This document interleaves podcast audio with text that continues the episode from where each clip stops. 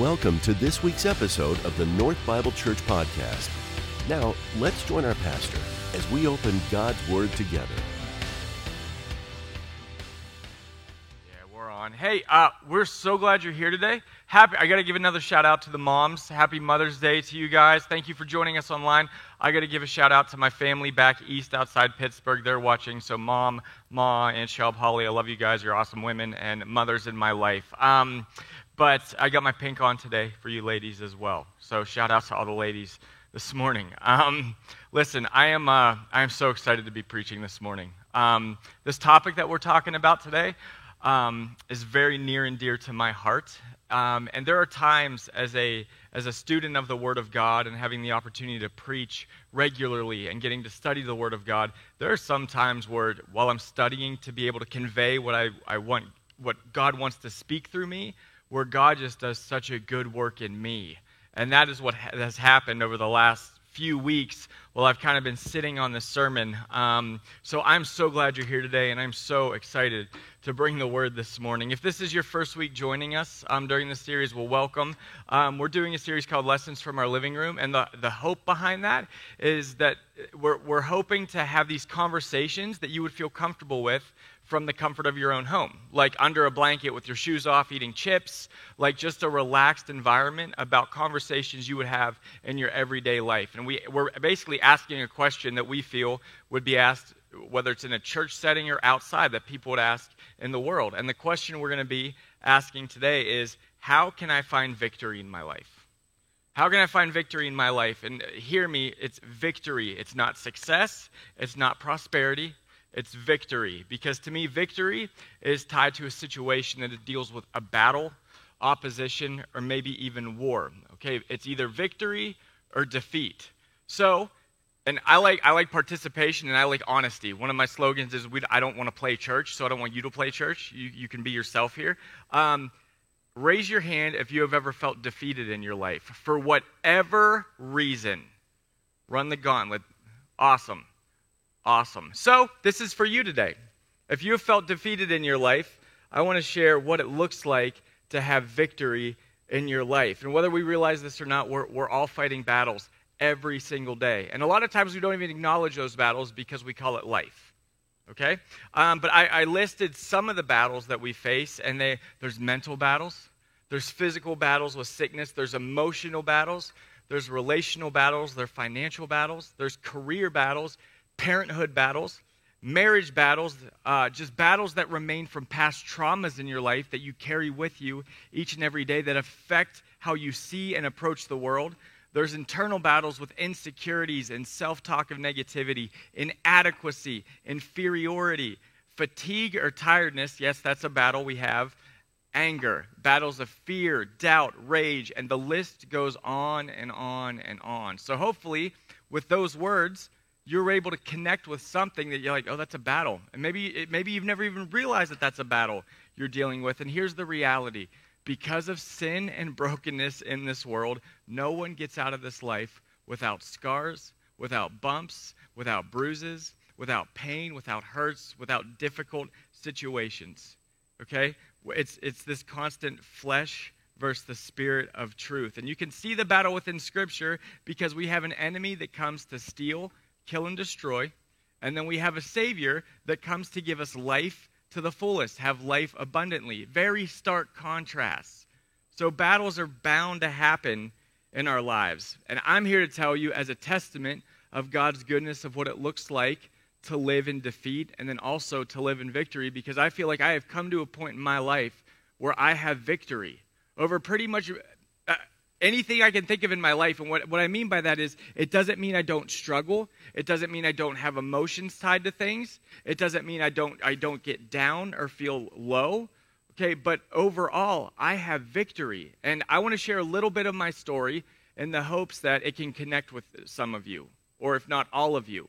Because I feel that one of the most powerful and valuable things that we bring into this life is our testimony is our story of who Jesus Christ is in our life because it gives a voice and hands and feet to the gospel, which is the power of God to save. So before I get into my story a little bit, would you pray with me?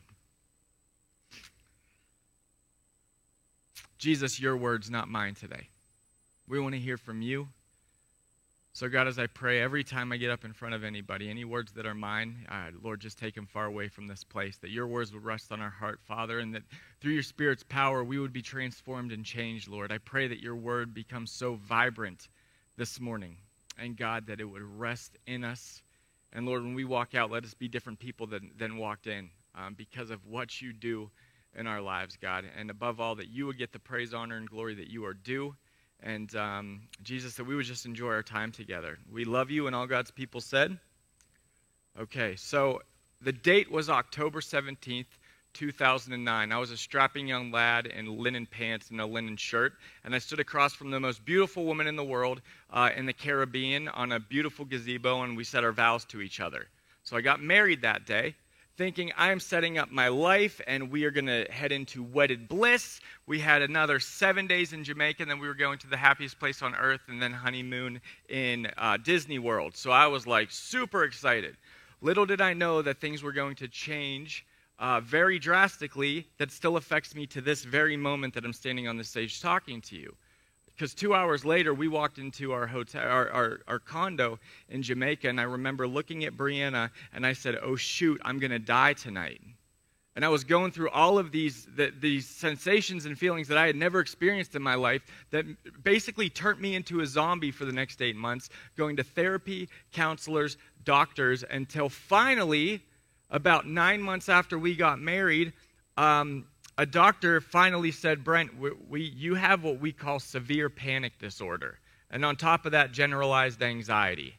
And I was like, I don't even know what that means. Okay? But panic disorder for me is, that still affects me to this day, is I could be having the best day of my life, which would probably be on a beach in the Caribbean listening to the Beach Boys or one of Jay's sermons. Okay? And literally, I could have the worst panic attack of my life. It's not tied to a, a circumstances or experiences, and just like I still deal with it. When I think there's a grip on it, like I can't control it. Like two months ago, I sleep under like 40 pounds of weighted blankets, and um, we went to bed, had a great day, and panic attack, and my body started convulsing so heavily that my wife had to lay on me just to keep me down and my, my left arm goes numb, my chest hurts, and it, like back when it started, I'm like heart attack, and I, am thinking I'm dying, and now it's just like, oh, classic Brent, this is what's going on. Okay, even this past Wednesday at youth group, I was walking up the steps, and all of a sudden I got tunnel vision, and it started to get panic, and I thank God for my team that I could just turn to them and say, hey, I'm having a moment because I'm honest with them about what I deal with, and I just took 10 minutes to go kind of do my exercises to calm down.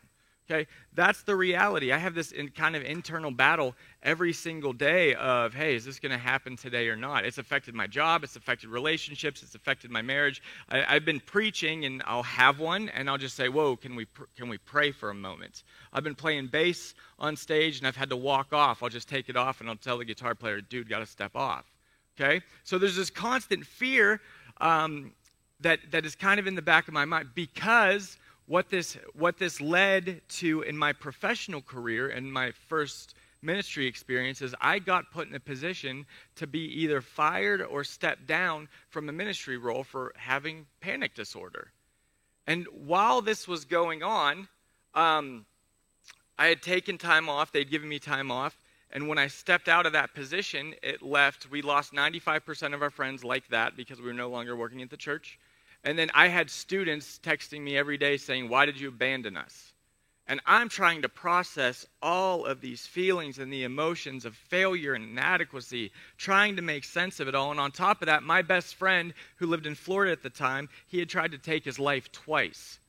So while that's going on, I decided to fly down to see him. And I was told by a uh, leader in the church, one, that what I was dealing with wasn't real and I, I wasn't close enough to God.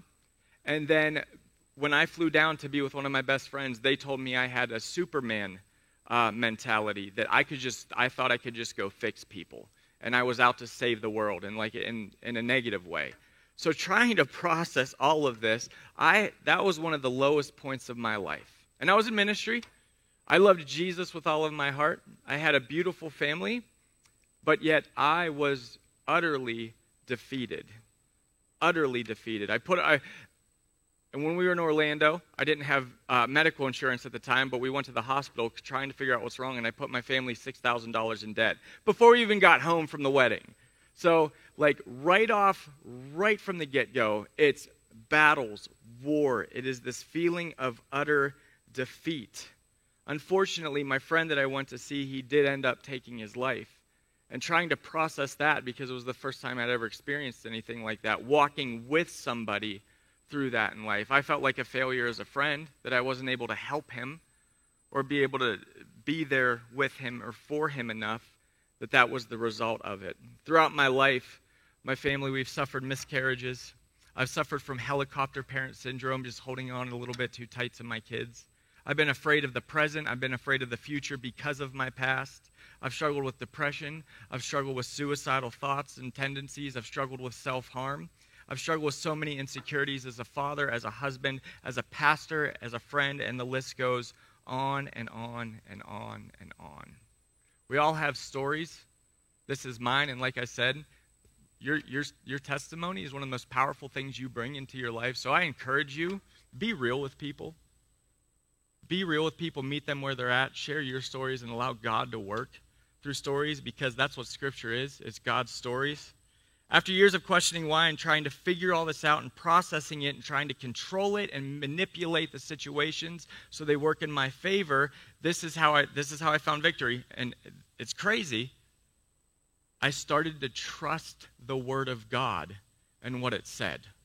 See, I could recite Scripture, I could tell you what it said, and it affected me, but not to my core.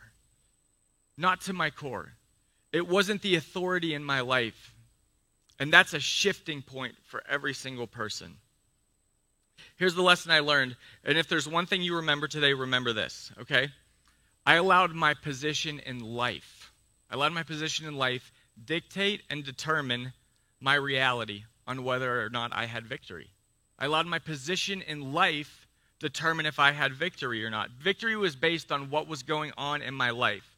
And in those moments, I was a victim. My identity was found in my defeat. I saw victory as something that when my, I wouldn't have anxiety anymore. Like when it's done, when this season of life is done, then I'm, I'm, I'm victorious. Okay? When the debt's paid off, that's when I can have victory. When I stop self doubting, or when I think of myself positively, that's when I can have victory. But here's the shift it's not about our position in life. Okay? We need to allow our position in Christ Jesus determine our victory.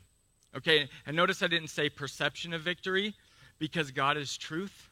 God is absolute truth. And because of this, I was able to say, I'm no longer a victim, but I'm a victor regardless of my position of life. Regardless of what is going on in my life, I know what the Word of God says, and I'm going to live in that truth. And that's going to be my guide. The reality of, for those of us in Jesus, is that this world isn't our home, okay? And thank God because I don't want this to be it. Like, I have a crooked nose and one of my eyes lower than the other. Like, God has to have more. So I'm like, thank you, God, I get a heavenly body and I'll have, like, I'll be ripped and stuff, okay? You laugh. Somebody's saying, like, you're ripped, Brent. No, don't lie, okay? But the reality for us is this isn't our home. And I think we realize that, but the truth is, we get pretty comfortable here. We get really comfortable here and place a lot of emphasis on what is here rather than having a heavenly, eternal mindset. We live with an earthly perspective rather than a heavenly perspective as citizens of the kingdom of God. And the kingdom of God is where Jesus is king and his truth is our reality. That's what living in the kingdom of God is. Okay? And in our in our culture perception is far more important than reality because our perception is tied to our feelings okay, and this often gets us in trouble when it comes to victory or defeat. Uh, we allow our feelings to determine our truth, when our truth should be whatever God says. This is kingdom living. Our feelings, our, our feelings and emotions are a good thing because they're from God, but our feelings and emotions do not change the truth of God. But yet they can change how we perceive the truth of God. And that is not healthy. That's what I used to do. Okay? It, it, our feelings do not change absolute truth. Okay? There's a perfect story from the Bible that illustrates this, and I'm going to be in, in Scripture a lot today. So let me set up the story. There's these 12 guys that end up in the same exact position but yet 10 of them perceive reality one way and two of them perceive reality another way. So God's chosen people, who are the Israelites, they were they were freed from from slavery in Egypt and this is a little over a year after they've been freed from slavery. They're heading towards the land of Canaan, which is God's promised land for them, a land flowing with milk and honey where they can set up shop and live. Okay? It wasn't just free open land. There were there were um, tribes, there were kingdoms there, there were, there were people inhabiting this land. So when they get there, they ask Moses, who's their leader, if they could send spies in to kind of check out the land before they go into it. So they go in, they send 12 spies, one from each tribe of Israel, and they go in for 40 days to check things out. And they want to check out if, if, if the people there are strong, if, if there's a lot of them or not if the land is good, if there's just camps or if there's fortified cities, if it's good land to farm, and if there's trees. And then Moses says, Bring back some fruit, by the way. So the 12 spies go in, and this is what it says in Numbers 13 25 through 33. They came back to Moses and Aaron and the whole Israelite community at Kadesh in the desert of Paran. There they reported to them in the whole assembly and showed them the fruit of the land. They gave Moses this account. We went into the land to which you sent us, and it does flow with milk and honey. Here's its fruit, but the people who live there are powerful, and the cities are fortified and very large. We even saw descendants of Anak there. The Amalekites live in the Negev, the Hittites, Jebusites, and Amorites live in the hill country, and the Canaanites live near the sea along the Jordan. Caleb silenced the people before Moses and said, We should go up and take possession of the land, for we can certainly do it. But the men who had gone with him said, We can't attack those people. They're stronger than we are. And they spread among the Israelites a bad report about the land they had explored. They said, The land we explored devours those living it. All the people we saw there are of great size. We saw the Nephilim there. We seemed like grasshoppers in our own eyes, and we looked the same to them. So 12 guys go in. They all experience the same thing through different eyes. Okay? They had different realities. They come back and they give this report to Moses, and 10 of these men say, Not a chance. We can't go in there. We're going to die. The land's not good. There's fortified cities. There's giants in there that we look like grasshoppers to them. Not a chance can we go in there. Caleb, on the other hand, and there's also Joshua. Okay, this is the land that God wants to give them. This is the God that brought them to this land. They're like, dude, we got God. Not a chance. We're going in. We're going to take this land. It's all about your perspective, it's all about your perception. Joshua and Caleb lived in the truth and the reality of who their God was. The other 10, they knew who their God was, but they allowed their battle become bigger than their God. So when you look at life, do you live through the lens of who or what is against you, whether it's people or a circumstance or a situation, or you do you live through the lens of not just who is for you, but who is with you? One of the things I tell my kids every day on the way to school is God is for you, God is with you, His Spirit is in you, so just let Him live through you. That's the truth of God. He will never leave you nor forsake you. So when you come to the battles that you're facing in life, who's bigger? Your situation or is it your heavenly Father? Do you approach life with the confidence in the truth of God or do you live out of fear responding to the troubles that life brings? We wonder why life is difficult. And I'm going to blow your mind with this truth right now, okay? It says this in John 16 33. Jesus says, in this world, you will have trouble. So, why are there difficult things in life? Why do we go through bad things? In this world, you will have trouble. In which world? Are you in this world? You're going to have trouble. You're going to have trouble. It is inevitable, but here's the beautiful thing it doesn't stop there. Jesus says, Take heart. Take heart, have confidence. I have overcome this world. This isn't our home. But like I said, we get really comfortable here.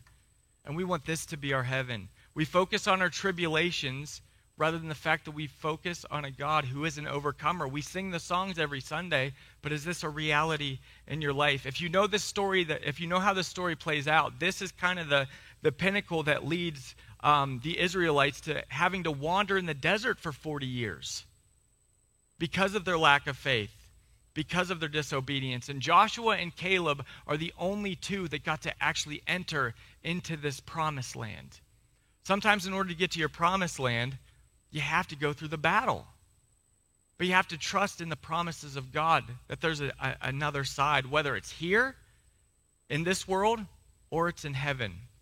We associate victory with a lot of things here on earth. We fought our battles in this world and equate um, victory with what does or doesn't happen in our lives. Like I said a little bit earlier, we associate victory with things being finished, but you can have victory within the battle, trusting God's sovereign plan and purpose for your life. Okay? Our world's broken. Bad things are going to continue to happen, and unfortunately, they're going to continue to happen to us. So for me, my reality is I have panic disorder. I recently lost my grandfather to COVID, which the man never went to the hospital his entire life. He was a machine. And that's the thing that took him. I'm just like, that's dumb. That's not fair. Doesn't make sense. This man was a rock star, and that's the thing that takes him out. It doesn't make sense. But in this world, you're going to have trouble. My brother lost his wife after two months and nine days of marriage. It's not fair in this world, you're going to have trouble. We've had a couple miscarriages. It's not fair. In this world, you're going to have trouble. My name's been drugged through the mud in ministry, it's been lied about. Mm. It's not fair. In this world, you're going to have trouble. We used an illustration, la- or Wes used an illustration last week, which I was so glad when he did, knowing I was going to be using it this week. But I didn't know I made a joke. Um, but he said, We come into this world with nothing, and we leave this world with nothing.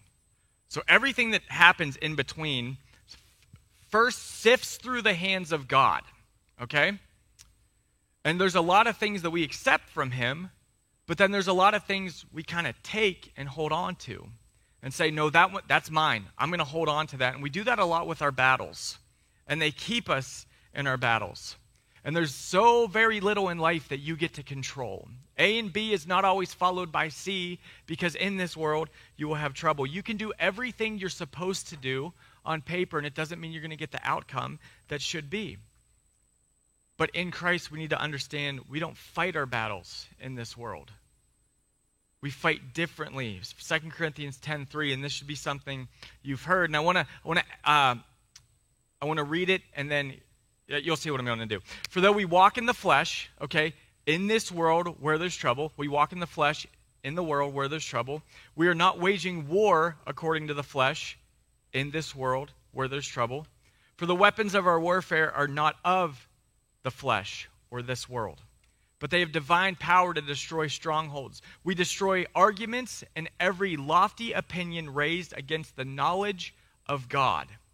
In this world, there is trouble, and Satan has free rein and has established kingdoms here that go against the truth of God and take every thought captive. This became my life verse when I when with the panic disorder. We take every thought captive to the truth to obey Christ. My feelings might lead me to this, okay, or my emotions might say this, but I have to take those thoughts captive to live in the reality of what God's word says because that is truth, and that's what dictates my life. Our perception or perspective is often what leads to keeping us handcuffed in battles. When you find yourself struggling or fighting or battling, what does the reality of God's word say? One of the beautiful roles of the Holy Spirit in John 16 13 is to guide us into all truth. All truth. Guide us as followers of Jesus into all truth. Living in truth does not necessarily mean that your situation is going to change. It doesn't mean that the battle might end right there. It might, it might not. I believe in a God of miracles, but what are we taught to pray? Your will be done. We trust in God's ultimate plan. Living in truth will help us approach life's battles through the correct lens and that's the lens of God's reality, God's kingdom. That's why 10 spies were afraid and two were not. Two lived in truth. 10 made up their own truth based on the perception of their reality. All while they were following God. Well, I was seeing counselors and therapists to determine what was going on with me when my panic disorder started. I was so helpless and hopeless. Every day I was afraid of dying. And in reality, because my brother lost his wife two months and nine days after his wedding, Satan put this lie in my mind that I was going to die and leave my wife in the same situation that I saw my brother go through. Fast forward to having kids, I started having visions of th- horrible things happening to my kids. Okay? That's not that's not my reality. My reality is okay, my kids are on loan to me from God. They are his. He can do whatever he wants with them. He thinks enough of me and my wife to raise them though. Okay? I was reminded of a passage of scripture that shook me to my core in a very good way and helped shift my focus from whatever my reality was to whatever God's reality is and is found in 2 Kings chapter 6 and oh be encouraged today by this. Be encouraged today by this. In this story, Elisha, who's a prophet, he's counseling Israel against an attack from a guy named King Aram.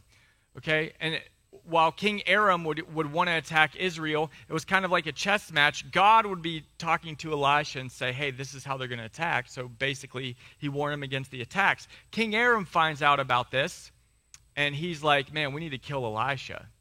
So King Aram surrounds Elisha and his servant with his chariots and his armies. And Elijah was calm, cool, and collected in the face of battle.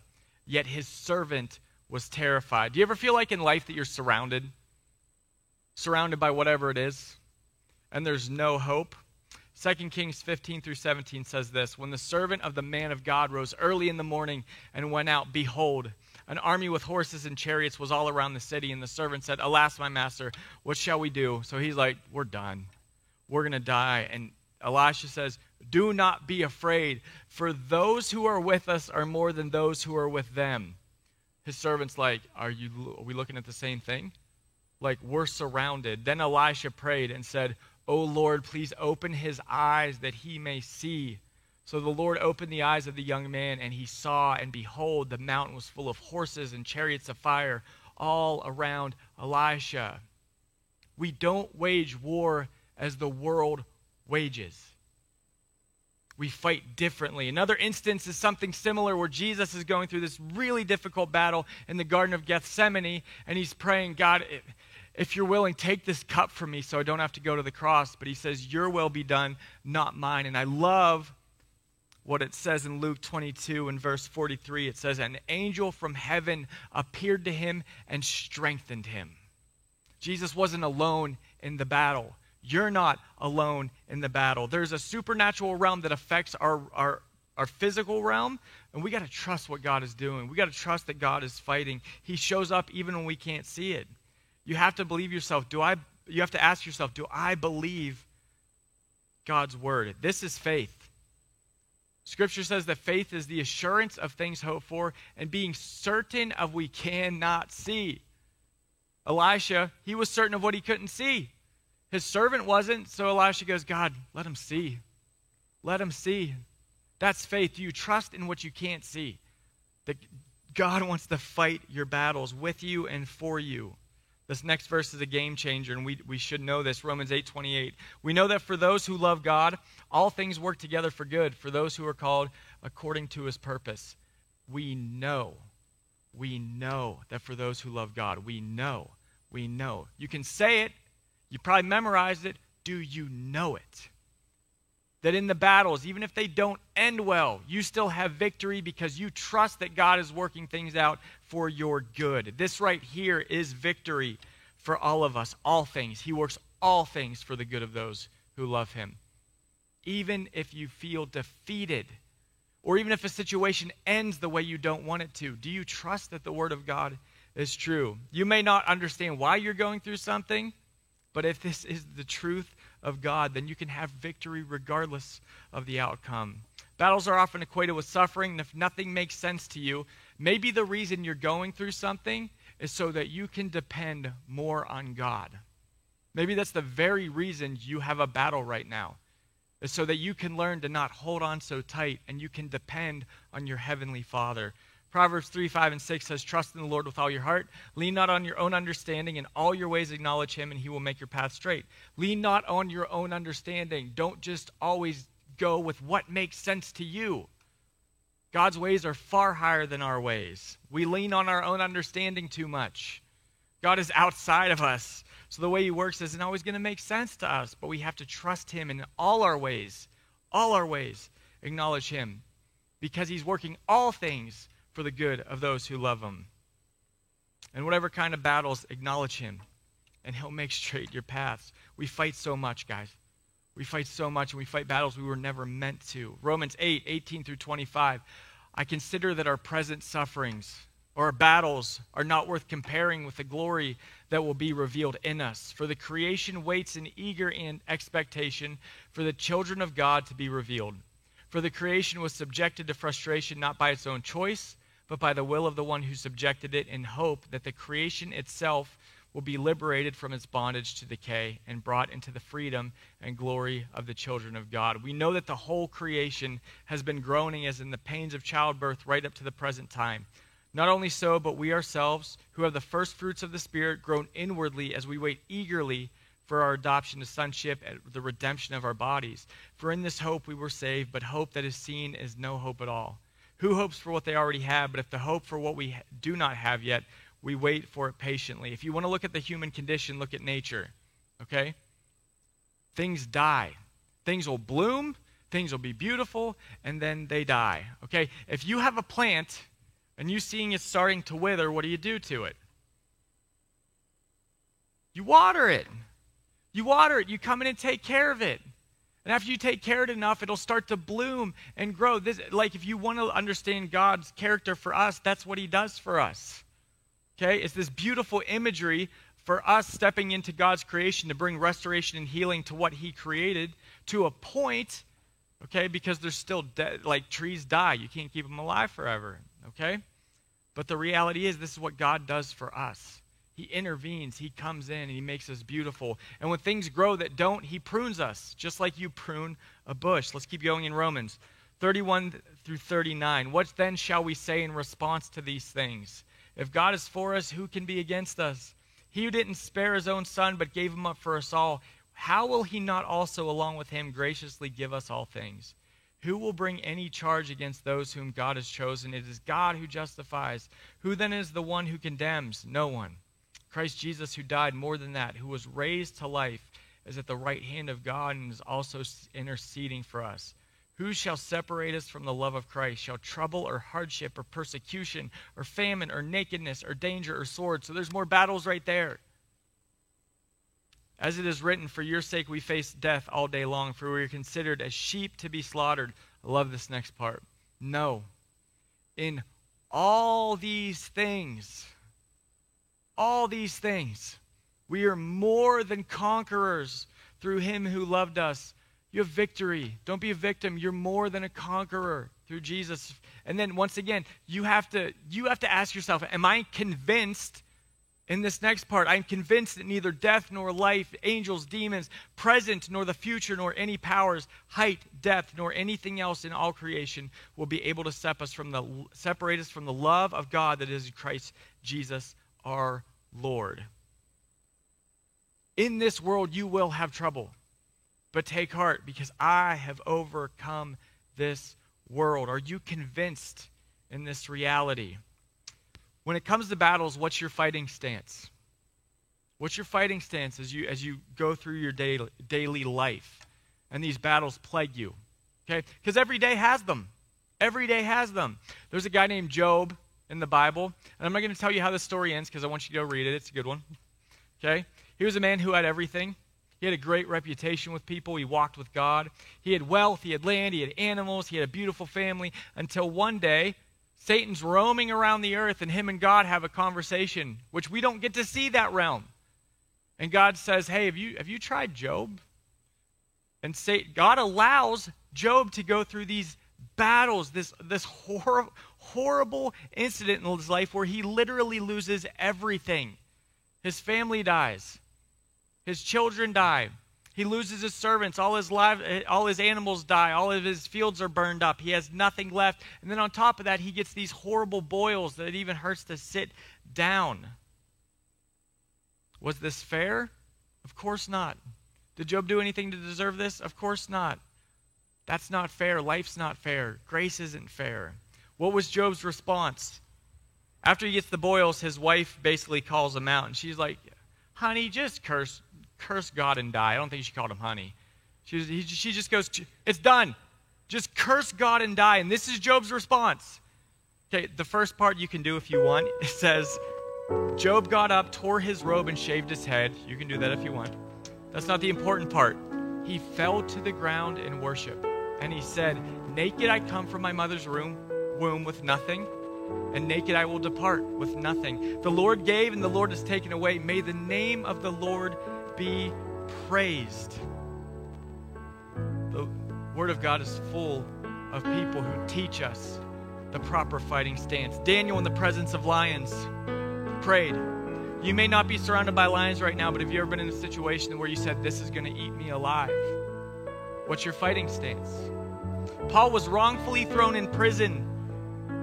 He prayed and he worshiped. You're not in jail right now, but have you ever been in chains to anxiety, fear, doubt, whatever it is? He worshiped and prayed. Shadrach, Meshach, and Abednego got thrown in a fiery furnace. There was another one in there with them. You're not on fire right now, but you've been burned by relationships. You've been burned by situations in life. So here's what I want you to do. I told you I like participation. It's going to get real weird right now. I want you to stand up and I want you to get in your fighting stance. Everybody, don't be too cool. Get up and get in your fighting stance. Show me how you would fight. And what do we do? We clench our fists, right? Because we want to control everything. This is not our fighting stance in this world. The best posture we can have is not to put up our dukes, but to put down our guard. Pray and worship. This is how we fight our battles. I asked Aaron to sing a song this morning. The first song is called I'm Gonna See a Victory, for the battle belongs to the Lord. The second one, we're just gonna sing over and over again This is how I fight my battles. And if you're a visual learner and you need this, whatever you are fighting, whatever you are holding on to, I encourage you, or if you want to, man, if you need to start the song like this, we're just gonna keep singing, This is how I fight my battles, this is how I fight my battles. Get to the right posture. Whatever you're battling today, give it to God. It doesn't mean your situation might change. It could. But man, in this world you will have trouble, but this isn't our home. He has overcome the world, and you are more than a conqueror. Let's pray.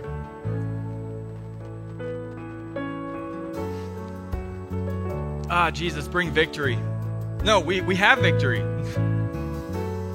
I thank you for what you've taught me in my life. And God, we thank you for the battles. God, just give us the right perspective. Holy Spirit, guide us into all of your truth. Remind us. Remind us that you work all things together for the good. And Lord, your good is different than our, than our good. So, Father, as Elisha prayed, open our eyes to your truth, your reality this morning. And God, may people walk out of here today in freedom, a little bit lighter, and God, may our stories be shared about the victory we have in you. Because, God, we want to see heaven more crowded. We love you, and it's your name we pray. Amen. In just a moment, we'll rejoin our pastor for today's closing thoughts. But first, we wanted to thank you for tuning in. North Bible Church is located in Scottsdale, Arizona and exists to equip all generations to love God, love one another, and love the world. For more information about North, please visit our website at northbiblechurch.com. Now, some closing thoughts from our pastor. If you need prayer for anything this morning, prayer partners are over here. Take advantage of that. Like, don't fight alone. Don't fight alone. You're battling something right now, go get prayer. Go get prayer. Victory is not based on your life situation, it's based on your position in Christ. First John says, For everyone who has been born of God overcomes the world, and this is the victory that has overcome the world. Our faith. In this world you will have troubles. But take heart, for I have overcome this world. And great last thing I'm gonna say, greater is he that is in you than he that is in the world. So walk out today in victory, regardless of what's going on in your life. If you need prayer, we're here for you. If you need to talk about anything, we're here for you. We love you. Go share with people how they can have victory in their life. See you next Sunday.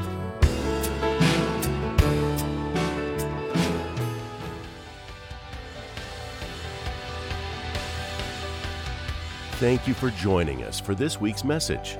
North Bible Church is located in Scottsdale, Arizona, and exists to equip all generations to love God, love one another, and love the world. For more information about North, please visit our website at northbiblechurch.com.